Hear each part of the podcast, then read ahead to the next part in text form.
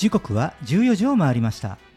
FM88.5MHz レインボータウン FM をお聞きの皆さんこんにちは。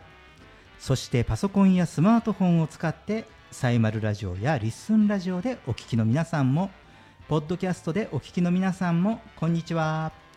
東京ラジオニュースキャスターの松ピーこと松本哲弘です。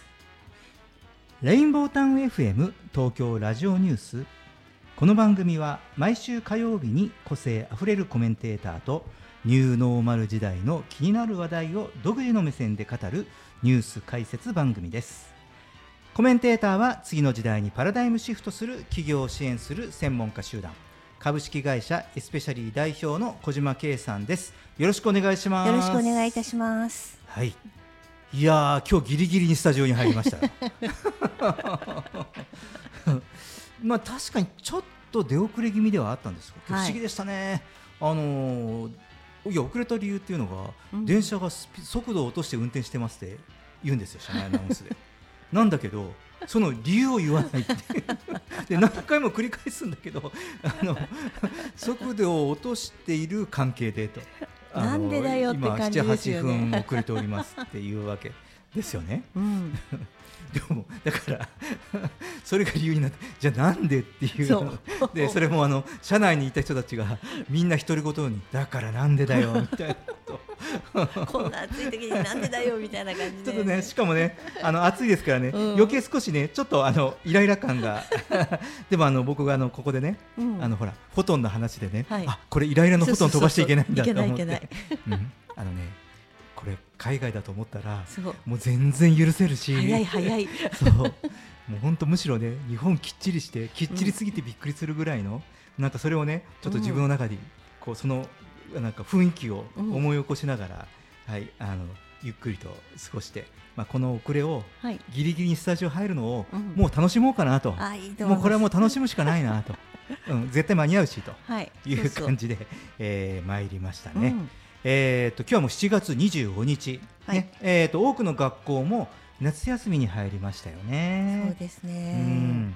でこれから社会人の皆さんも夏休みね、ね、徐々にね。そうですね。あのお盆休みとかでねまとめて取る会社もあれば、うん、まあ、早いところは6月の終わりぐらいから、えー、と9月にかけて、うん、まあ、あの社員さん同士でねずらしてね、うん、夏休みを取るというのも、まあ、こういう制度も始まってもう結構ね当たり前になってはきましたけれども。はいねまあ、これからね、うん、えー、まあ、旅行レジャーとかね帰省とか、はいうん、そうですよね。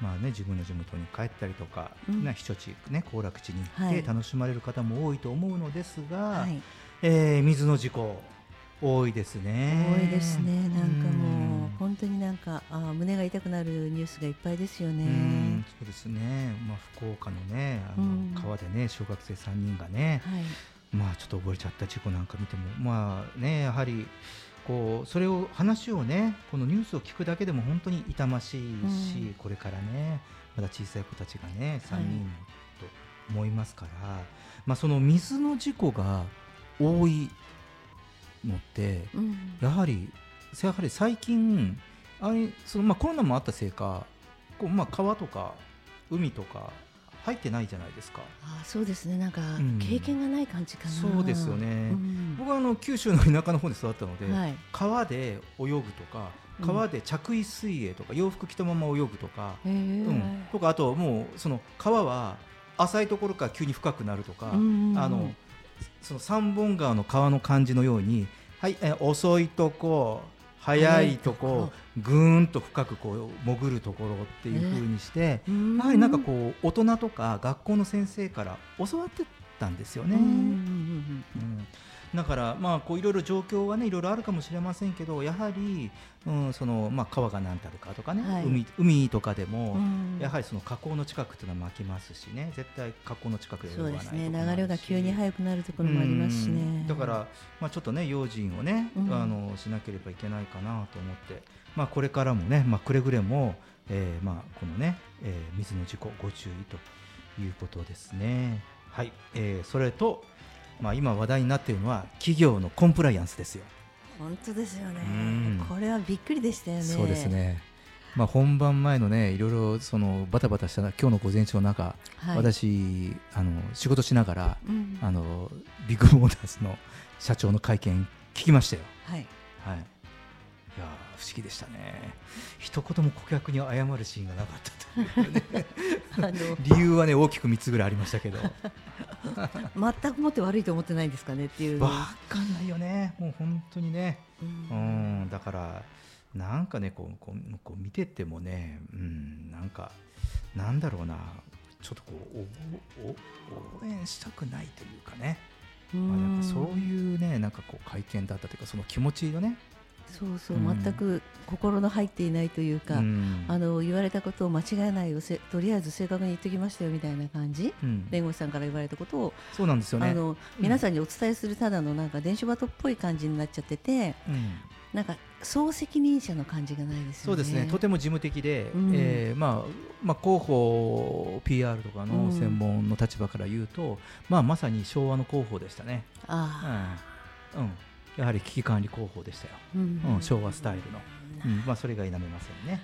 そうですね。はいまあ、ちょっとね、まあ、このそのビッグモーターズの件だけじゃなくてね、うんこれからの企業広報の在り方なんかも考えさせられる、うんまあ今日の記者会見でしたね、危機管理のね。はい。はい、えーそして今日は7月第4週の火曜日ということで、えーラジオ講座孫子兵法家長尾和弘の中小企業 DX 戦略の8回目です。八回目。はい、8回来ましたよ。はい。うん、いやまだまだね序の口ですからね本当。ですよ。なんかもうはい聞きたいことだらけですよ。うん本当にねどれも今までの1回目から7回目、はい。うんあのまあ、お送りして言うのもなんですが 本当に聞き逃せないと思いますし、いや本当にねラジオですから聞く分ただですからあ、そうそう。うんね、長尾先生にた、うんね、コンサルティングをしてもらってるとはい。思えば、もう本当にとてもありえない話なので。そうですよね、うん。すごいお得です、経営側から見ても、あのスタッフの皆さんから見ても、まあ、超もちろんお得です。そうですねでで DX 戦略と歌ってますけれども、まあ、やはり広くは、まあ、経営戦略うん。にまあ基づくデジタル化っていうお話をしていただいておりますので、まあ、ぜひともですね、えーポッドキャストも合わせて、えー今日の8回目も聞いていただきたいかなと思いますが、えーまあ、講師は孫子の兵法を現代の経営に生かす経営コンサルタントの長尾和弘さんです、この講座は中小企業におけるデジタルトランスフォーメーション DX に関する知識を深めることを目的としています。このラジオ講座孫子兵法家長尾和弘の中小企業 DX 戦略は14時25分から30分頃にお送りする予定です。お楽しみに。さて毎週オープニングで世の中のニューノーマルな話題をニュースピックアップとして紹介しています。今日はツイッターのロゴ青い鳥から X へ まあこれ結構今日もう朝からあのヤフーニュースとかでも賑わしているので、まあ僕はその前にあのいやもうこれ企画立てたんですよ。でもあのほらラジオニュースこの時間ですからもう朝からバンバンと。でその間にあのあれです。ラあのツイッターの僕ウェブ版の、えーっとツイッターを開いたんですけど、あのラジオニュースの告知とかあの、まあ、リスナーさんからのご意見とか、はい。まあ、ツイッターの DM をいただいたりとか、うんうんうん。まあ、そのツイッター活用しておりますので、まあ、ツイッターのウェブ版開いたんですが、はい。開いたらですね左上の青い鳥のマークがもう X に変わってました。はい。すごいですね。はい、で多分アプリ版はあの次のアップデートしたらそうですね。消えてるんじゃない？アプリ版はねあのまだね行く途中もねツイッター見てましたらねあの青い鳥になってましたけれども、うん。うんね。まあ、このねアメリカの実業家のイーロン・マスクさんが、はい。まあ、昨年買収したツイッターのロゴを青い鳥から X に変更する考えを、まあ、昨日表明したと。はい。いうことでですね。そうなんです、まあ、まあ背景にあるのは経営環境の厳しさですね。うーんん。そうなんですよ。で、えーまあ、今月サービスが始まったいや Facebook とかはい。Instagram を運営するメタ社の短文投稿サービスですね、スレッズというのが始まりましたが、まあ、この登録者が5日間で1億人を超えて、まあ、このね、えー SNS のはい。競争が激しさを増しているという感じなんですね。そうなんですで、えーっとまあ、ちょっと私ついあの、イーロン・マスクさんのツイッターのアカウントをフォローしているので、はい。まあ、イーロン・マスクさんが投稿した瞬間に、あロゴ変わるんだとして、あこれもう決まったなと。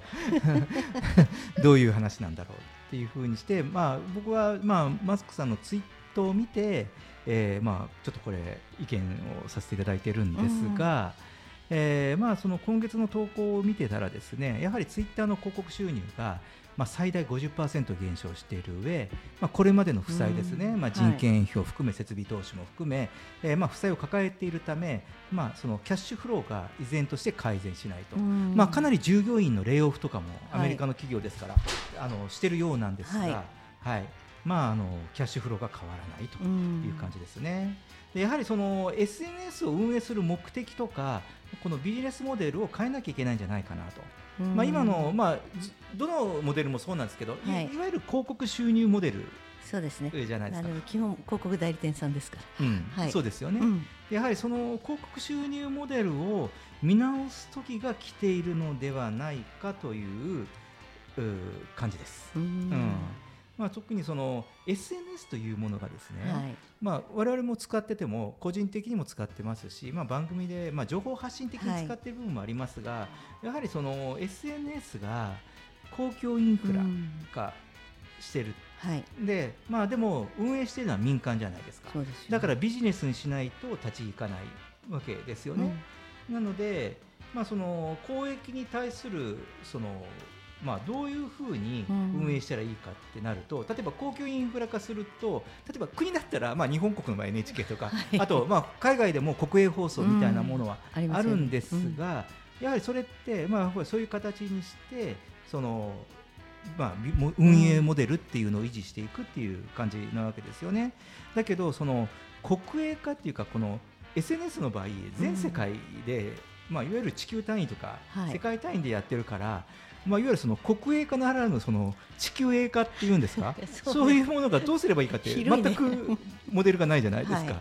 ね、各国が、ね、国家予算で共同出資してやるのかって、でも利害もあるしね、だからそのこれも一つは、えっと単一国家とかそういうその垣根が、まあ、こういうその SNS の中で取り払われたりとかやっぱり仮想空間になってきた時の一つの、まあ、パラダイムシフトって言われるものの歪みがこの SNS でも出てきてるからそのいかに広告モデルでアイデアを出そうが無理があるのではないかなというのが、まあ、ちょっと私の見方であります。個人的な意見ではありますけど。便利になっている分、うん、あのその民間の、ね、サービスの上に乗っかってるっていうことを割と皆さんが意識しないで、うんうん、当たり前のように使っていて、うん、でそれでなんかあの無料じゃないですか、うん、無料で使っているっていうところは企業はねどこかで収入を稼がなきゃいけないわけだから、うんうん、このあの50%減少しているっていうのっていうのは、企業としてはものすごい痛手じゃないですか。だその中でみんなが便利だから使いたいからってみんなが応援するような形になるかそれかもうなんかあのサービスを統合してなんか、もうちょっと大きなものに一つにまとめるかとかなってったりするとやっぱりこう民間の力にねお任せするだけでは厳しい時代が来るのかもしれないですね。うん、そうなんですね。うん、だからいろいろね、その、うん、まあペーパービューじゃないですけど、はい、まあ使う人たちに利用料を取ると、まあその分何かのインセンティブを載せたりとかってするし、まあいわゆるその広告を見せて広告主からお金をいただくというモデル、まあいろいろやってますけど、まあどっちもなかなかうまくいかないし、実際どうでしょう？あのこのラジオ機の皆さんも自分たちが SNS を使ってて、うん、広告を実際問題消費者的立場で見てますかっていう話ですよね。僕全く見ないですよ。飛ばすじゃないですか絶対。ね、これ見ていやあなんか興味ありそうだなと思ってクリックする人が果たしているのかって僕は思うんですよね。ある目的に向かって、はい、あの SNS を操作してるわけですから。そうですそうです、ねうん、だからちょっとその割り込むにももう無理があるのではないかというのが、まあ、個人的な見方なんですが、まあ、これについてねあの意見ありましたら、まあ、それこそあの東京ラジオニュースのツイッターのコメントでも DM でも結構ですのでいただければと思います。またちょっと取り上げたいかなと思いますので。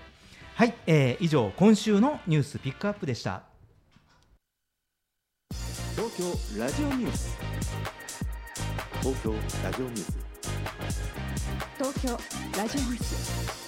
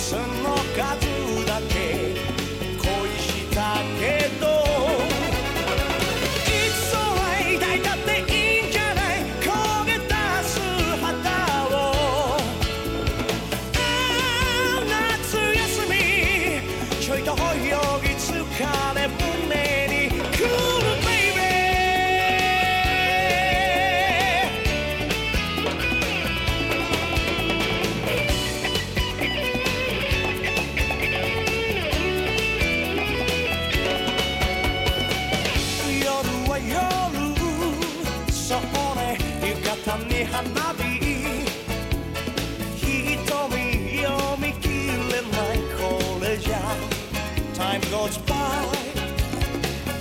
影が揺れてそっとうなずいたみたい。光るルージュ濡れて震えるよ I got you 砂に埋めた涙。忘れてもいい。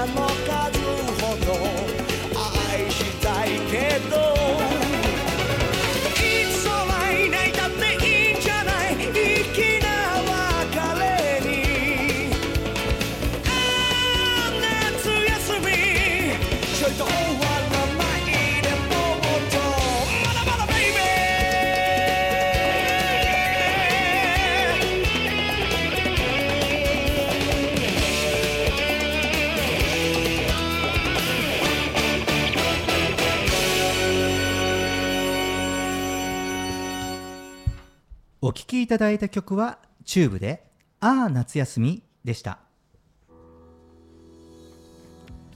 レインボータウン FM 東京ラジオニュース。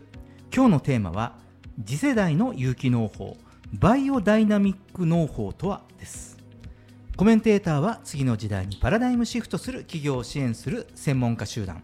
株式会社エスペシャリー代表の小島圭さんです。よろしくお願いします。よろしくお願いいたします。さあね農薬とかね化学肥料を使わない、まあ、有機農法と言われるものが、まあ、2000年に入ってからね、うん。もう台頭してきたというかねもっと以前に取り組みはされてましたけれども。で、まあ、その注目されて、まあ、我々の消費生活にとっても、まあ、いわゆる有機野菜というね、えーカテゴリーも生まれてきていますが、はい。えー今日はですね次世代の有機農法について少しご紹介しようかなと。はい。はい、バイオダイナミック農法と言いますが小島さんご存知でしたか？いやこのダイナミックな名前は知りませんでしたみたいな感じ。すごいですね。すごいですよね。うん、はい、ご紹介しましょう。はい。えーバイオダイナミック農法とはオーストリアの哲学者ルドルフ・シュタイナーが提唱した有機農法の一つで、うん。農薬や化学肥料を使用せず星と月の位置関係に基づいて作物を栽培する方法なんですね。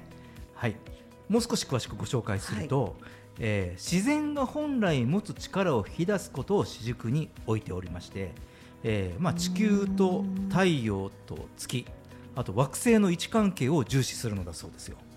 はい、種まきや収穫堆肥をまくなど、えー栽培に必要な過程は、えー太陽暦と先生術に基づいた、えー農事暦を用いてそれぞれタイミングを決めますと。で加えて、えーこのシュタイナー博士が編み出したハーブやミネラル動物の角糞などを調合した調合剤を土にまき微生物を増やすことで上質な土壌から病気に強い豊かな植物が栽培収穫できるとするものだそうです。さあねマスピー何言い出したんだってすごいですね。思ってる方も。ねちょっとね星と月の位置関係とかね。うん。ちょっと少し怪しくね？みたいな ことをねね感じたリスナーさんもいらっしゃるかもしれませんが、はい。い、やもう少し聞いてくださいね、はい。えー世界で最も認証基準が厳しいとされるドイツのオーガニック認証機関ディメーターもこのバイオダイナミック農法を認証基準に採用しているそうですから第三者の認証が取れているというものらしいんですよ。すねちゃんと第三者が。はい、で、えーそしてこのバイオダイナミック農法というのはもうすでに世界各地で実践されておりまして、日本でも北海道のバイオダイナミックファームトカプチで実践されているということなんです。数少ないんですが、はい、ね、日本でももうもうすでに。そう。もうこの北海道でやっていると、うん、でまあこのトカプチは、えーバイオダイナミックス農法を実践する日本でも数少ない一つで北海道内4カ所にある延べ370ヘクタールの農場は有機ジャス認証を取得しています。で先ほうん。先ほどね、はい。ドイツの、ね、えー認証機関ねディメーターの認証を世界的に持っているって言いましたけど日本でやっているこのバイオダイナミックスファームもうん。日本の JAS の認証を取得しているという確かなものらしいんですよ。うんはい。うんでそこでは、えー米や古代小麦、うん。ライ麦などの穀物などを栽培しているそうなんです。どうでしょうか？いいもん持ってきたでしょ今日僕すごいですね、うん。あの今後の農業好きな私には最適なんですが、うん。あのよくよく考えると昔の農業はうん。お日様が出ておつ、ね、沈んでしまったら作業をしないというところがあったじゃないですか。だからそのお日様に合わせるっていう発想はあったんですけどお月様とお星様が出るとはうん。ちょっと思いませんでしたね。お星様は星座だから1年間の動きを星で読むっていうことですよね、きっと。うんだからいわゆる、まあ、こういうね占いとか先生術の中で星読みとかあるじゃないですか、はい。まあ、そういったものもそのいわゆる農業農法に活用できるという、い。しかもそれが、ねその暦があるとは思わなんだこっていうところで。そうなんですね。へーすごいですね、はいでまあ、ただね、この、えーバイオダイナミック農法は高い評価を受ける一方で一般的な農法と比べて収穫量が少ない、うん。えー収穫予測も難しいとされているんですね。えーさらに、まあ、今話題にしたようなその哲学とか先生術などが複雑に絡み合いスピリチュアル的な要素も強いため単なる農法ではなくいわゆる農業思想に近いという意見もあります。うん。うん、そうなんですね、まあ、しかし近年ではえ特にワインブドウの栽培でバイオダイナミック農法が注目を集めている私の知り合いのソムリエの方による、うん、多分小島さんもご存知なソムリエの方です。あの方です。はい。なるほど。この近くに住んでいる、はい、はい、その世界中の20カ国以上の800を超えるワイン生産者がバイオダイナミック農法を採用して、えー、世界有数のワインコンクールでもバイオダイナミック農法を採用したワインのワイナリワイナリーのワインが高く評価されていると言います。うん相性がいいんでしょうね。そうですね。だから実際にねワインの品評会ですかね、はい、やっぱワインの味がいいんでしょうね。まあこういう同じ有機農法の中でもねさらにこのバイオダイナミック。まあなのでまあこのねバイオダイナミック農法環境を再生するというだけではなくて、まあ、この自然界にあるものを循環させながら植物を栽培するという手法なんですよね。はい、なので、まあ、この持続可能性、まあ、SDGs とか言われてますけど、まあ、この持続可能性も高いのではないかと。うん。まあ、特にね今我々もこのラジオニュースで話題にしてます、気候変動とか、人口増加による食糧危機なんだ。でこういうものも、まあ、農業の分野でも、まあ、サプライチェーンの見直しとか、まあ、こういう論理的な生産法とかカーボンニュートラルですよね脱炭素とかが求められている今、このバイオダイナミック農法というものは、まあ、今後より高い注目を集めていくのではないかと思いますが、うん、注目していきたいですよね。うん、ちょっとね、こうね、ねこの調合剤っていうのがね、先生が作ら、うん、博士が作られたものがね、うん、なんか実際のものがちょっと見てみたいなとか思ったりしたんで、うん、なんか機会だったらね、見に行きたいですよね。ね、ちょっとね、北海道にね、はい、国内にあるということなのでね、うね。もう見に行けなくはないということですよね。はい、はい、えー、小島さんありがとうございました。レインボータウン FM 東京ラジオニュース。テーマは次世代の有機農法バイオダイナミック農法とは？でした。続いてはラジオ講座。孫子平方家長尾和弘の中小企業 DX 戦略です。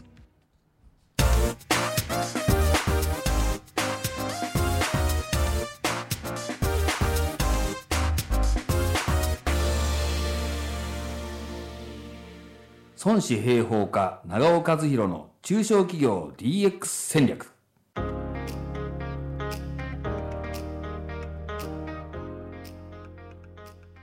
こんにちは。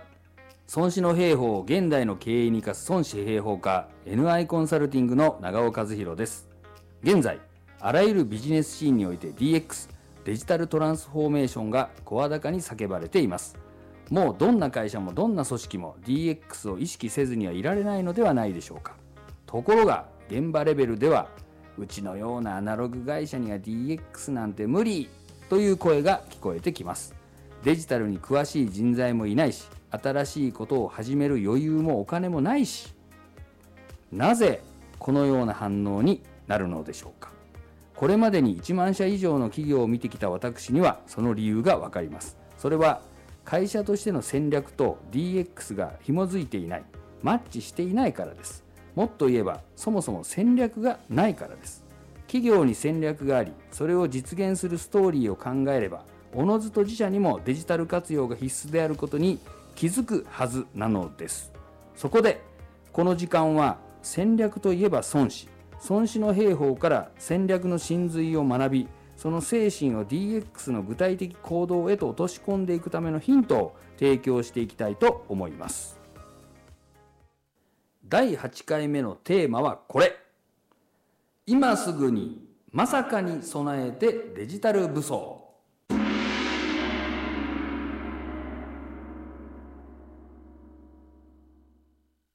孫子の兵法にこういう言葉があります。傭兵の法はその来たらざるを頼むことなく我がもって待つことあるを頼むなり。この言葉の意味は傭兵の原則としては敵がやってこないだろうという憶測を当てにするのではなく自軍に敵がいつやってきても良いだけの備えがあることを頼みとするという意味なんですね。これはつまりあの Google があなたの会社が提供しているサービスをネット上で無償で提供し始めたとしたらどうするか。あの Amazon があなたの会社が販売している商品をネットで販売し始めたとしたらどうするか。そんなことを想定してちゃんと対策を考えていますかということなんですね。いやいやそんなことが起こるわけはない。なんて言ってるようではダメですよ。人口減少でマーケットが縮小する中他社が生き残りをかけてどんな手段を取ってくるかこれまでの常識は通じないと思わなければなりません。うちの業界に限ってなんてのんきなことを言っていたら気がつけば周りから一歩も二歩も引き離されてしまって最後は業界ごと消滅したなんてことになりかねません。そうなってからでは遅い。遅すぎる。今からすぐに備える準備を始めましょう。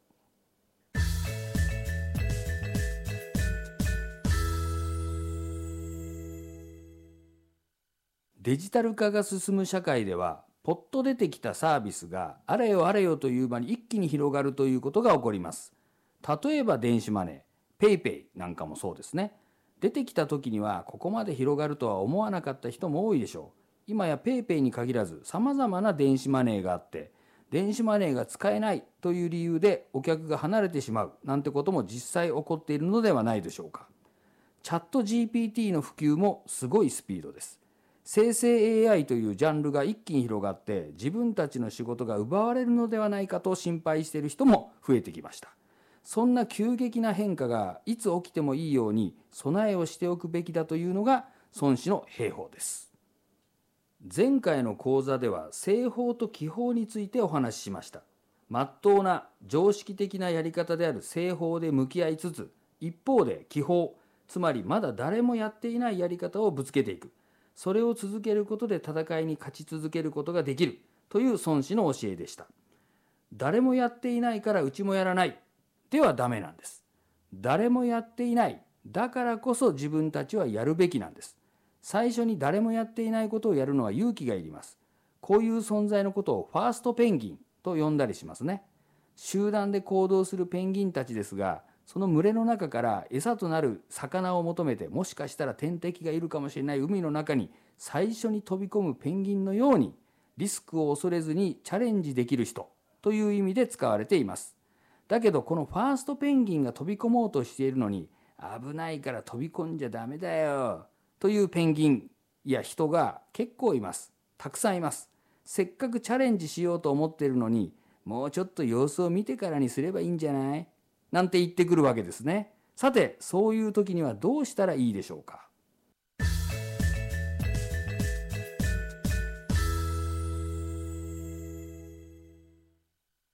ここでも孫子の言葉を借りてきましょう。孫子の兵法にこういう言葉があります。よく戦う者はこれを生に求め人に求めず。これは戦いに巧みな者は戦闘における勢いによって勝利を得ようとし兵士の個人的な力に頼ろうとはしないという意味ですね。つまり優れたリーダーは組織全体の勢いを生み出すことによって勝利する。決してあいつが悪いこいつのせいだと個人のせいにしたりはしないということです。常識外れなこと新しいチャレンジングなことをやろうと思うと必ず邪魔したり反対したりする人がいるものです。個々の人の反応に惑わされてはダメだということです。例えば経理のワークフローをデジタル化してスマホで経費生産ができるようにしよう。と決めていざ実行しようとした時まだ早いんじゃないですか？とかよそはどこもやってませんよだとかあるいは急に変わるとついていけません。いや私スマホが苦手でなんて言ってくる社員がいた場合そういう個々の言い訳をいちいち聞いていたら物事は何も前に進みません。従業員の声に耳を傾けることももちろん時には必要です。ですが会社の未来のためにはこうすることが大事なんだと決めたのならファーストペンギンになる覚悟を決めたのならここは勢いを作って口々に文句を言う人たちを巻き込んでいきましょう。勢いを作るにはもちろんそれなりの作戦が必要です。ロジカルに攻めるというやり方もありますし感情に訴えるやり方もあります。やらないと損をするという状況に追い込む方法もありますね。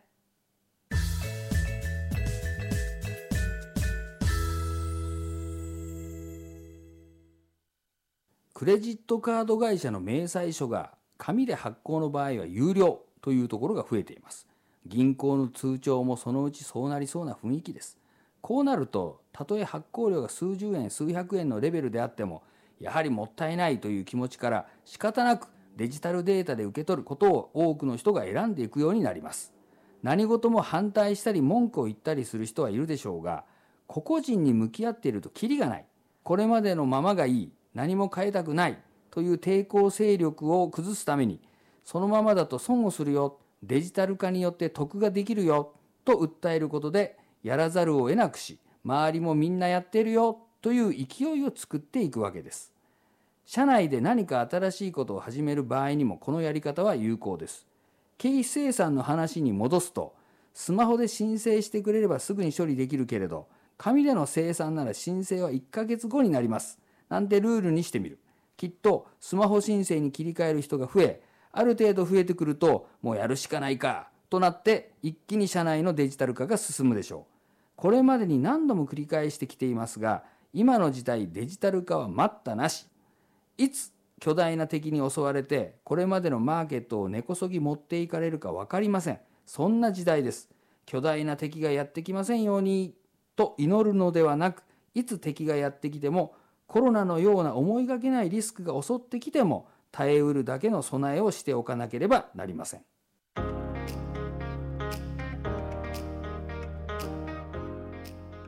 最後にもう一度繰り返します。今すぐにまさかに備えてデジタル武装。うちは今のままで大丈夫という思い込みは変化の激しい現代では通用しません。デジタル化はあなたの大切な会社を守るために必要不可欠です。ぜひお取り組みを。次回もお楽しみに。孫子平方課 NI コンサルティングの長尾和弘でした。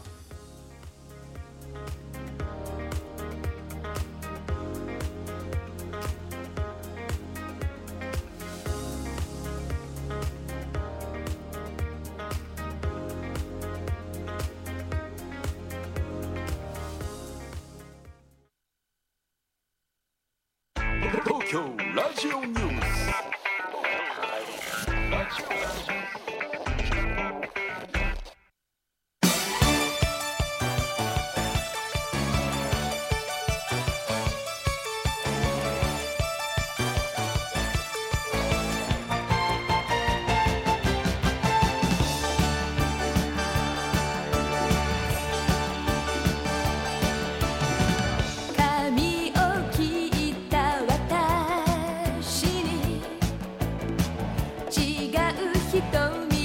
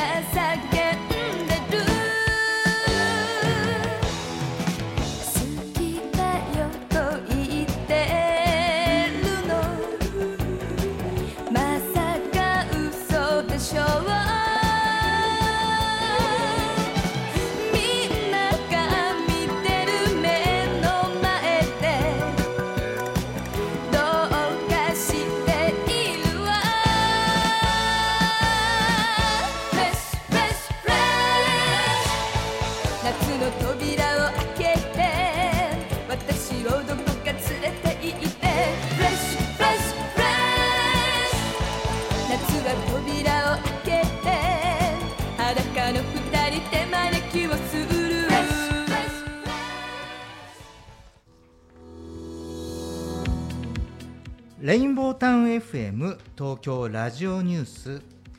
今日は問題や悩みは解決できない。悩みのない周波数帯があるだけという話題です。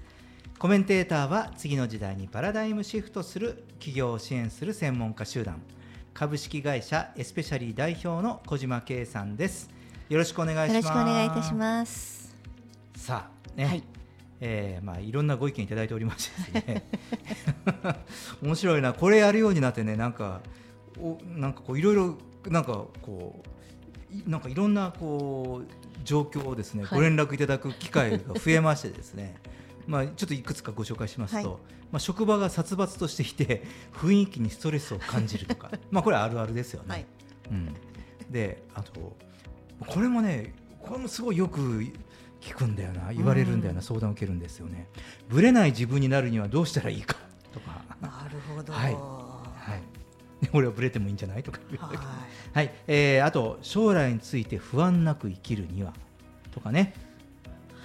まあまあその生きているとまあ問題や悩みというのは多くの方が、はい。まあ、感じているとは思いますが、うん。まあ、そういうのがあってね、まあ、きっとあの、まあ、こう宗教とか、はい。まあ、信仰するとかね、あとほらいろいろ、えー瞑想するとかいろいろあるじゃないですか、なので、まあ、こういう、えースピリチュアリズム的なこともあるのかなと思いますが、まあ、それはそれで僕いいと思うんですけど、さあまあそこで今日は悩みがない周波数帯という話をしてみたいかなと思います。すごいいいですね。うん、これもね音声の時の話と同じような感じですよ。うんうんうん。いわゆるねこ今最近って今この例えばスタジオも、はい。えー、とスタジオの中でうん。w i f i 飛んでるじゃないですか、ね w i f i 飛んで。で、わまあ、我々来たら、はい。まあ、そこの w i f i つないで、はい。まあ、スマホでね、うんうん。いろいろ調べたりとかもねパソコン調べたりしますけど、なのであと駅に行くと公衆 w i f i もあったりとか、会社行くと会社の w i f i つそながったりとか。今すごいどこでもねなんか w i f i が使えるようになってるからですよね。ね場所変わるといろんな w i f i につながるでしょ、はい。であと電波も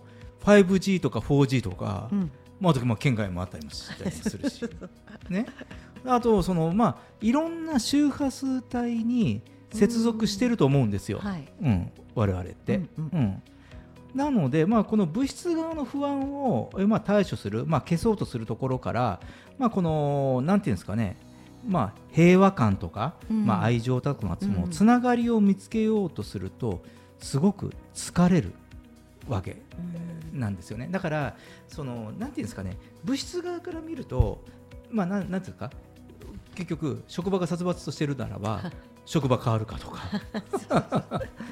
簡単に言うとね。とかね、はい。うん、なんでストレスがないように、なんか配置変えるかとか。組織替えするかとか。より快適になるようにね。っ ですよね。ていうイメージですよね。うん。うん。でなんかこうぶれない自分になるためにはなんかまあ昔で言うとよくなんか勉強する？学ぶ？本を読む、うん、俺僕はあのこれまた別のテーマで多くの人は学んでるし俺一生懸命、あ自己啓発もやってると思うんだけどあの変わらないのはなぜかっていう、僕はその理由にあるところから気がついて。あのあのその頑張ってるけど変わらないのはいや頑張ってる頑張ってなくはなくて一生懸命みんななんか変わると思って頑張ってるけど、変わらないのはなぜかと、うん。ね、いうこと。あとあの不安なんてあのこれ一個一個あのな物理的な不安なんてね、まあ、お金の不安も含めてですよ。仕事の不安も物理現象なんで、含めてこれきりないですって一生って。あ あの生きていく間ついてあ経済ついて回りますよね。というはい。話なわけですよ。うんうん。なので、まあ、今、もう一度言いますと、そのね、そういうその物質側の不安を対処したり消そうというところからすると、そこからね、じゃあちょっと平穏な世界とか、うん。平和とかを、そまあ、そういうその人とのつながりもね、うん。まあねこうまあ、安らぐというか、癒しのつながりを見つけようとすると、ものすごく大変困難うん。な道、でもなんかみんなこの大変の先にはなんかいいことがあると思ってってやるんだけどうん。ちょっとそこそれも悪くはないんだけれどもすごく疲れていくし、やはり消耗戦になっているのも否めないかなと思うんですね。なので、まあ、これをね漁師側から見ると、うん。やはりこの自分の内側に持っているその誰もがですね落ち着いた穏やかな周波数っていうのは持ってるんですよ。はい。もともと人が持っているので、まあ、その周波数を、まあ、発信できる場とか機会を持って、まあ、その周波数で日々過ごすことで家庭やオフィスだけじゃなくて、うん。例えばまあ電車の中とか車の中とか、うん。まあ、今日も私もあの遅れている、ね、こう遅れそうな電車の中で、はい。はい、あの平穏穏やかな あの周波数を発信し続けてまいりましたけれども、はい。ね、その周波数で満たしてほしいと。うん。ねでなんどういうことかというと誰にとっても安らぐ場所があるじゃないですか。はい。とか、えー人によっては例えばこう瞑想したりする人もいるでしょうし、えー神社にお参りしたりとか、うん。あとはまあ自然があはい。る環境でちょっとハイキングを楽しんだりとか、まあ、そういうふうな時に自分のその発信する周波数がバーンとこう出てきますよね。うんうんうんやはりそうするとその気持ちを確認ああやっぱ気持ちいいなとかやはりそこを感じてやはりそれをまた自分たちのうん。それを持って、えっと、職場にとか、まあ、自分たちの、うん。まあ、過ごす環境人と接する環境にまた持っていくと、うん、そこの中を変えずに頑張るんじゃなくてっていうことなんですよね。でそうすることで今度は逆なんですね。我々が接続するんじゃなくてあなたが一つの w i f i としてそういう、ね、あ発信をすることによって例えば自然から帰ってきたらみんなも自然に行ってない仲間もうんうんうん。なんかその周波数はい。に触れていただくと、うんいうそういう気持ちで接するとどうでしょうかという、まあ、一つのご提案です。うん。まあ、なぜならばねこの不安でいると、まあ、その不安周波数で未来を見てしまうって話をしましたよね。なので物理現象までやはり作ってしまうんですね。うんうんでやはりその落ち着いた穏やかな周波数というのは誰もが持っているし何度も言いますけど私たちは素粒子でできているので、なので、まあ、その人はブレますしブレてもいいんです。だけどそのいい周波数の根源はいつでも持っているので、その自分が一番癒されたり、はい。満たされたりやっぱりなんかそのするという場所を知って、うん。うん時々やっぱりそこに訪れてその周波数でまた復調して、ね。整えてもってまた戻ってくる、今度はそれを今度はみんなにこう分けていくっていうか、ね。振動を伝えるって気分でやっていけばどうかなと思いますが、そうですね。あのみんな自分がうん。どうやったらなんか安心するとかうん。落ち着くとかあの自分がほっとしてるじ瞬間ってあると思うんですよね。うんうんそういう人それぞれそれぞれ違っているのでああこの例えばねお風呂入ってはあって言った時に自分がもうかもう本当にあの全ての力を抜けるような時があるとかうん自分なりにねその瞬間がいつが一番いいかなとか見つけるといいかなと思うんですよね。うんうんそうそれでリラックスした後に次の日のことを考えたりするといけるのにあの固まったまんまで次の日のことを考えちゃうともうさらに固まっちゃうみたいなとこあるから、うんうんそんな一日一回どっかでフワンって自分のことをね解放してあげる時があったりするといいんじゃないかなって思っちゃったりするんですよね。もう本当にそうですね。うんはい。まあ本当にねそのまあ未来に不安というものはないので、はいまあ今この瞬間ね今この瞬間瞬間をその心を込めて、まあ行動活動していけばいいのではないかなと思いますし私もやっていこうかなと思います。えー小島さんありがとうございました。レインボータウン FM 東京ラジオニュース。問題や悩みは解決できない。悩みのない周波数帯があるだけ。という、えーお話でした。では曲に行きましょう。ケツメイシで夏の思い出。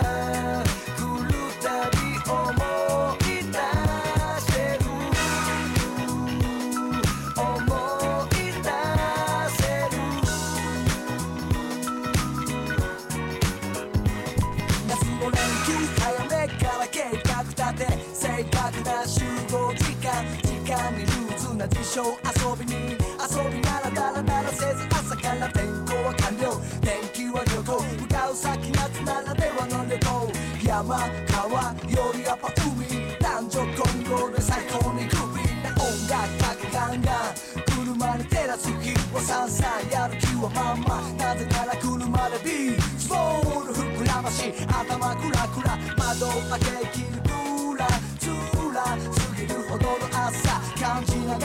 だらだら汗流し笑いながら過ごした夏の日。夏の思い出手をつないで歩いた帰りが電線車へ乗り込んで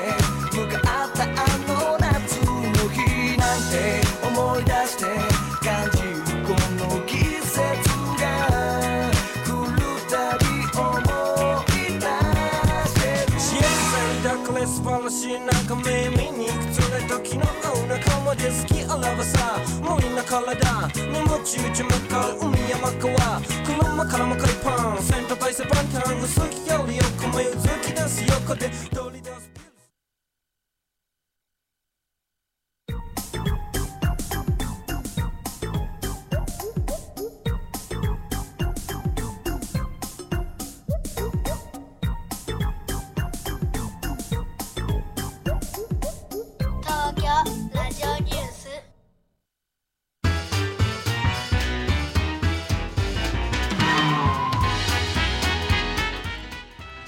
エンディングです。小島さんお疲れ様でした、はい、ありがとうございました。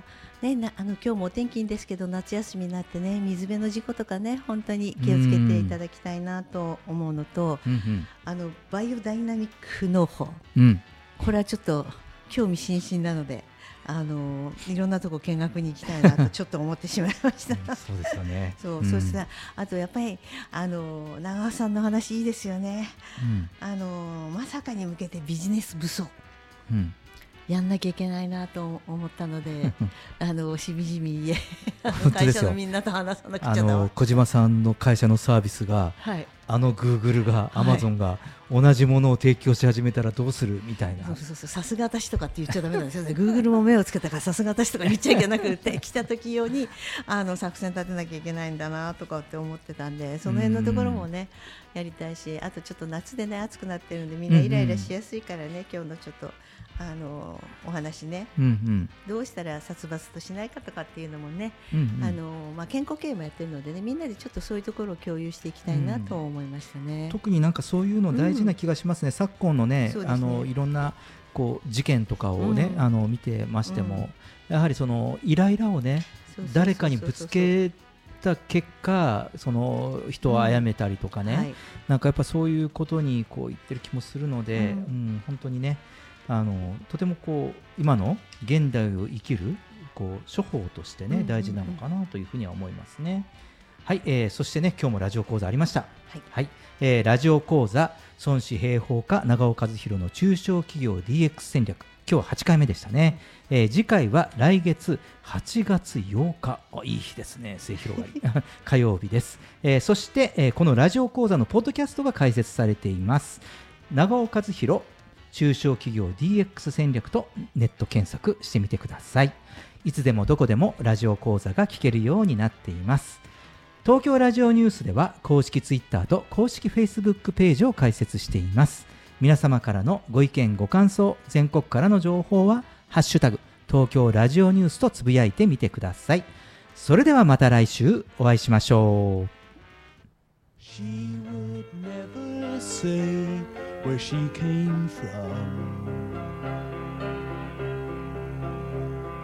Yesterday don't matter if it's gone. While the sun is bright, or in the darkest night, no one knows. She comes and goes